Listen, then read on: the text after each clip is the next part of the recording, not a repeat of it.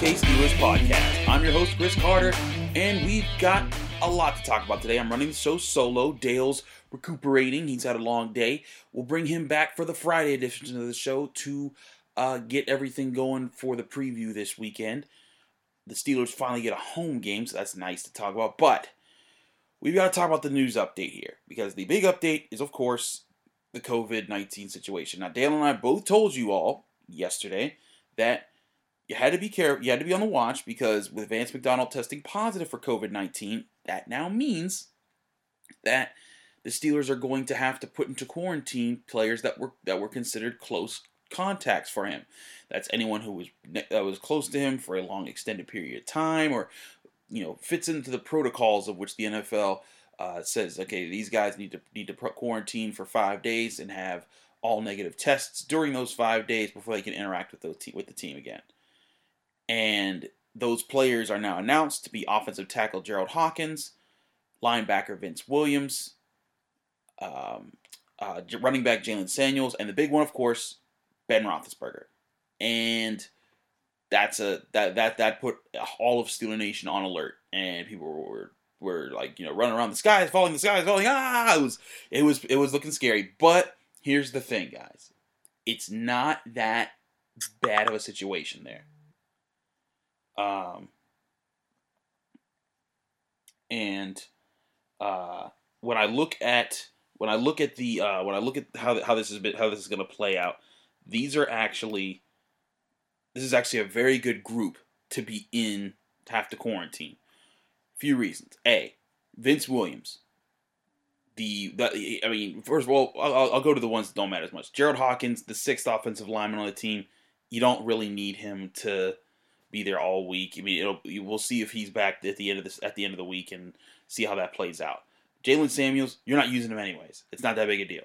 Um, but the biggest deal here is, of course, Vince Williams and Ben Roethlisberger. But again, I think this works out for the Steelers. For one, Vince Williams is the second most tenured defensive player you have on the roster.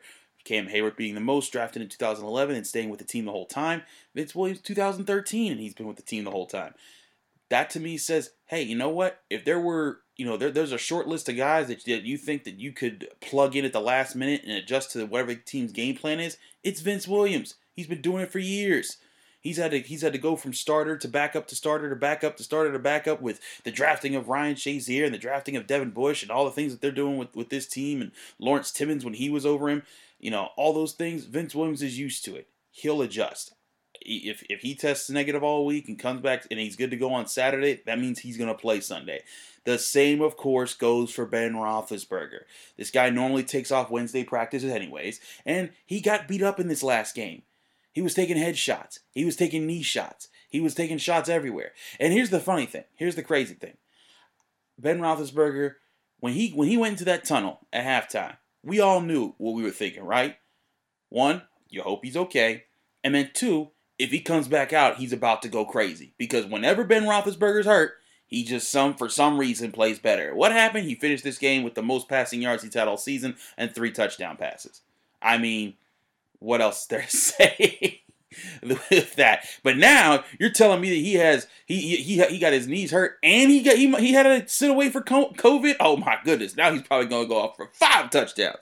But in all seriousness, um, the Steelers are handling this the proper way. You know they you know whether or not they should have let Vance McDonald on the plane is one thing. I think that it's you know. If, if you if you think about it, yeah, sure. They, I think that if if he had the sniffles and you were looking at it and you're saying, okay, you know what, let's just not risk it. But at the same time, you know, I know several people that have had those sniffles that have been congested and they've not had it, and they still had to go to their job. Why? Because it's their job and their job needed them. And again, Vance McDonald was testing negative the entire time leading into Sunday, which, you know, that's, again, that's, it's not irresponsible of the Steelers, just like it wasn't irresponsible of the Ravens with Marlon Humphrey. Now, granted, um, you know, you know, it, you know, I saw people comparing this to the Titans. The Titans practiced knowingly while they were supposed to be on lockdown. The Steelers aren't doing that. And in fact, the Steelers are taking extra precautions right now to protect their players. Mike Tomlin announced in his Tuesday press conference, you know, team the team is going to schedule, you know, staggered times in the weight room and, and, and, and working out, because they want to make sure that everyone is doing it individually. They're not coming into contact with each other, and that they're doing everything by the book. Um, all team meetings that aren't full practices are going to be held virtually. This will allow everyone to, you know, when you're doing team meetings, group meetings, when you're working, when the secondary is working together, when the line's working together, they're all going to be able to do that, but not put each other at risk. And then at the end of this week, then we'll see what happens. But they said, though, the one place it will happen is in practice when they have to meet up as a full team. Again, if you limit the, those interactions, you're going to keep you're you're going to stop the spread. I think the Steelers have more than a good good plan in place for this. They're following the rules. They're doing what the N F L has told them to do. I don't think there's a reason to panic and think that this is going to get a lot worse. Now, there may be other players that that, that you know that, that may pop up at some point. We'll see. But the bottom line is, right now, I think the Steelers are handling this well. Let's see how throughout the week to make sure no one else gets on this COVID nineteen close contacts list. And uh, and who knows, maybe Saturday all the guys come off the list, and then we're we're seeing them all play on Sunday for the first home game that they've had in a month. We're going to cut to a break here. When we come back, I wrote my Carter's Classroom column from the week. I'm going to break that down, all for you, right here.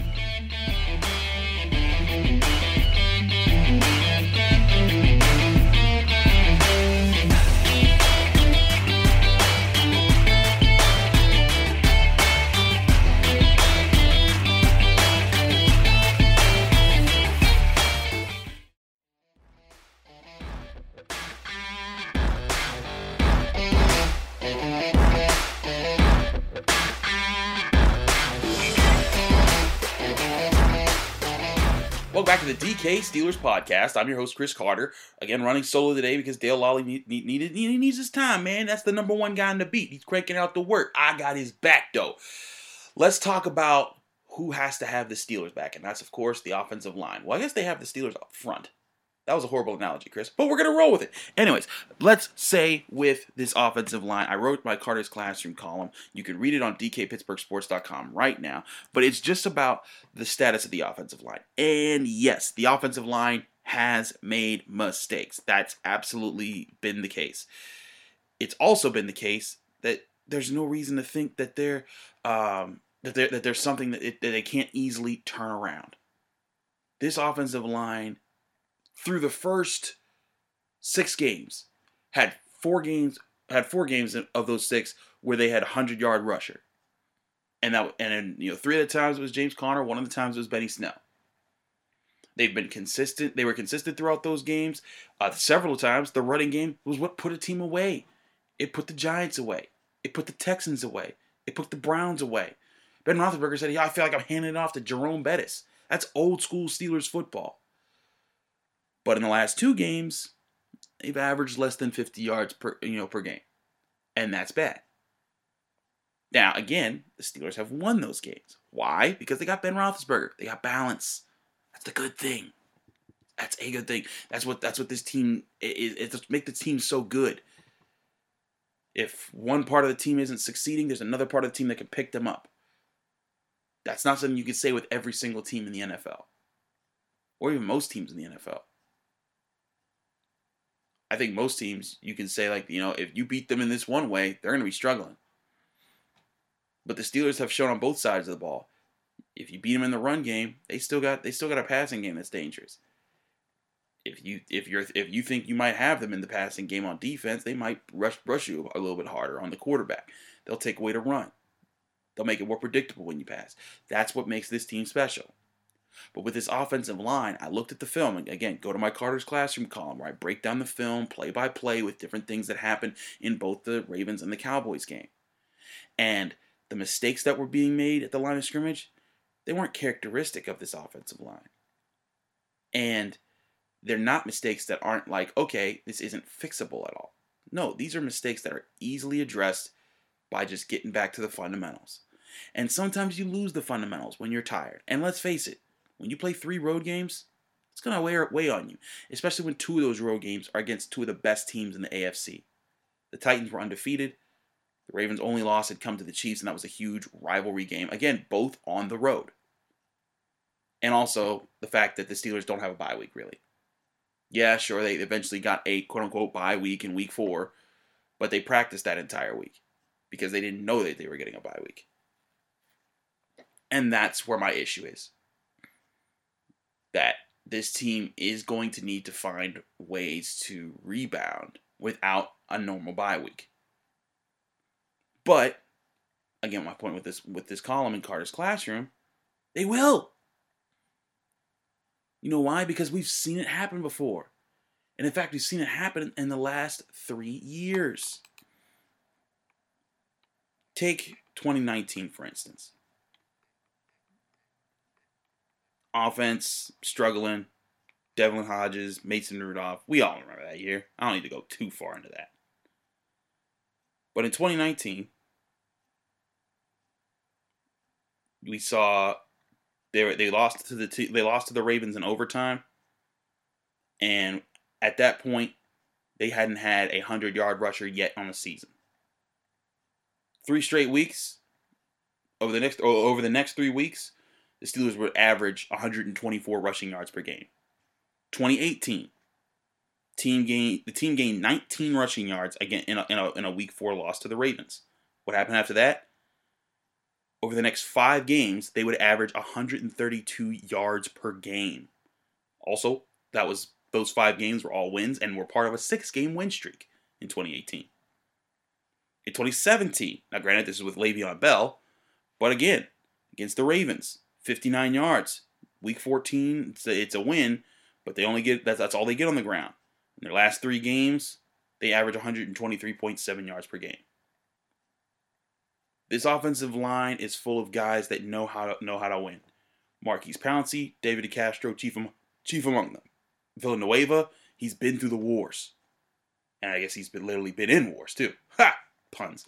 Um, but uh, uh, Matt Feiler, he's been part of this offensive line. Now, granted, he's learning his spot uh, still, and he hasn't been the best. But Chukwuma Okorafor, now he's he's the guy I'm really looking at to see, okay, how does he take on these challenges this year? How resilient is he to when he loses? But he played very well against J J. Watt this year. I like a lot about what this offensive line does. But in this last game against the Cowboys, David DeCastro, slow out of his stance, getting beat by some guy underneath. Same with Okorafor, not displaying proper footwork. Things that are uncharacteristic of these guys, and especially from DeCastro, who's in his prime and for years has shown that he is an extremely consistent and reliable lineman.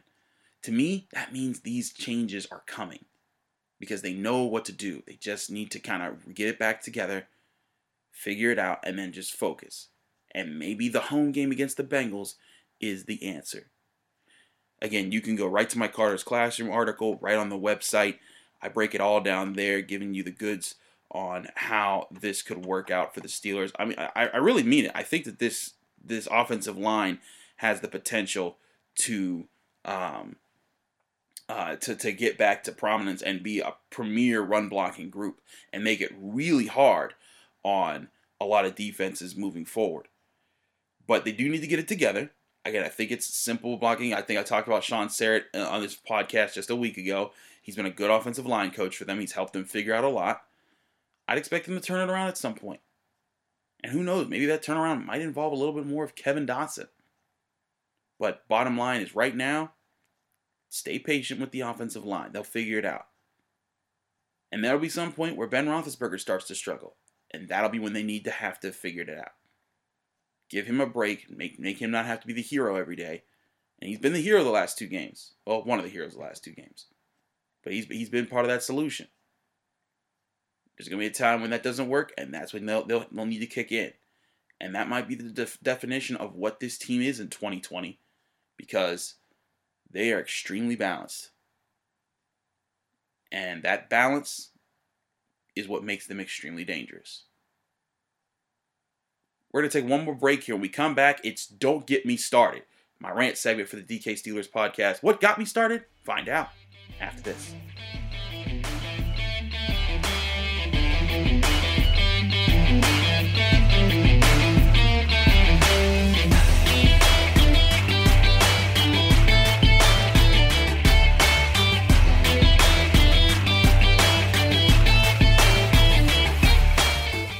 Welcome back to the D K Steelers podcast. I'm Chris Carter, and you're listening to Don't Get Me Started!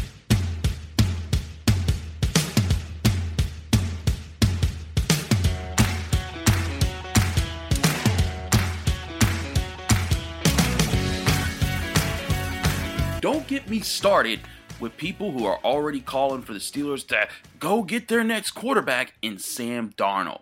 This is Don't Get Me Started, the rant segment of the D K Steelers podcast.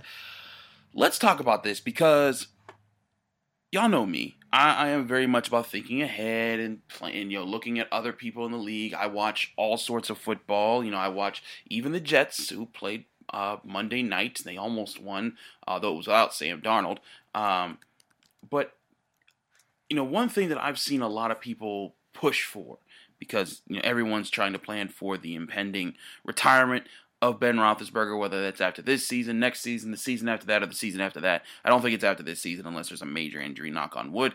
Uh, but, you know, so one of the guys that keeps popping up on people's radars, and it did for E S P N's Dan Orlovsky, is Sam Darnold.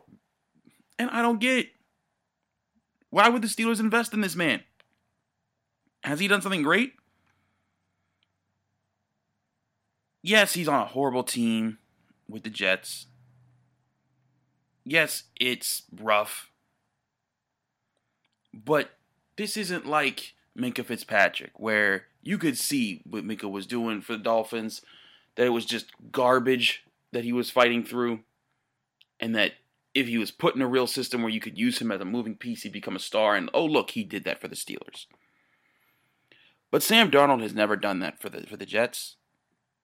He's never had the game where you've been like, wow, man, it was really there. If he just puts a little bit more into it, if he gets a little bit of help, he could be that guy.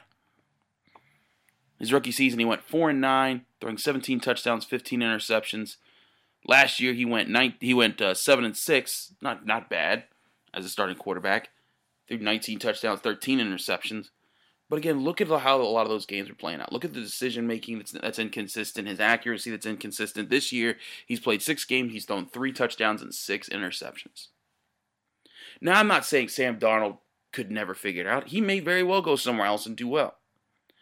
But I'm saying, why do you want the Steelers, of all teams, because I've seen some people push this, why do you want the Steelers to be the team that takes takes that risk?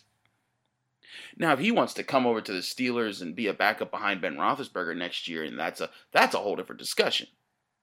But my thing is, Sam Darnold does not give me the confidence that if I invested in him for whenever Ben was done, and he was my main source of reliability at the quarterback position, I'd be putting a big gamble on the future of my organization. And I don't think there's a, there's a need to do that. There will come a time when the Steelers are getting the sense, okay, this is this is Ben's last ride. And there will also come a time where the Steelers will be able to, okay, let's see what we can trade up to get a quarterback this year. The same way they traded up to get Devin Bush two years ago. You remember? They had, what, the twentieth pick in the N F L draft? Flop, give, give away a third, give away some other things. All of a sudden, you got the tenth pick in the overall, tenth pick in the draft. That's right where Patrick Mahomes was, was picked when he was drafted. Deshaun Watson was picked later than that. Now, granted, this year uh, this year isn't gonna probably going to be that because Trevor Lawrence is going first overall to whoever has that. Justin Fields will will follow soon behind that. The guy that everyone's looking at is Trey Lance out of North Dakota State, but I don't expect him to get out of the top eight. But again, it's up to if the Steelers want to do it now. They don't have to do it now.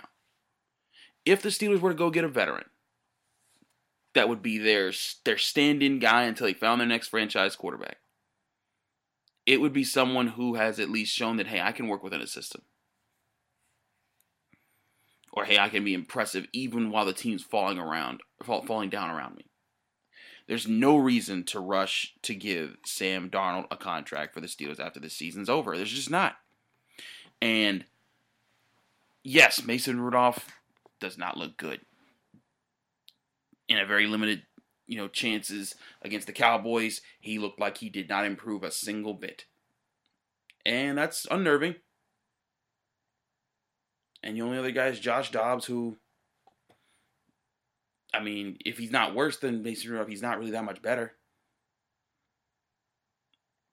And I think that's the point, is that the Steelers, if they're going to move forward, if they're going to find someone re- reliable, I think it needs to be, either needs to be through the draft or finding a veteran that you that you know can get the job done.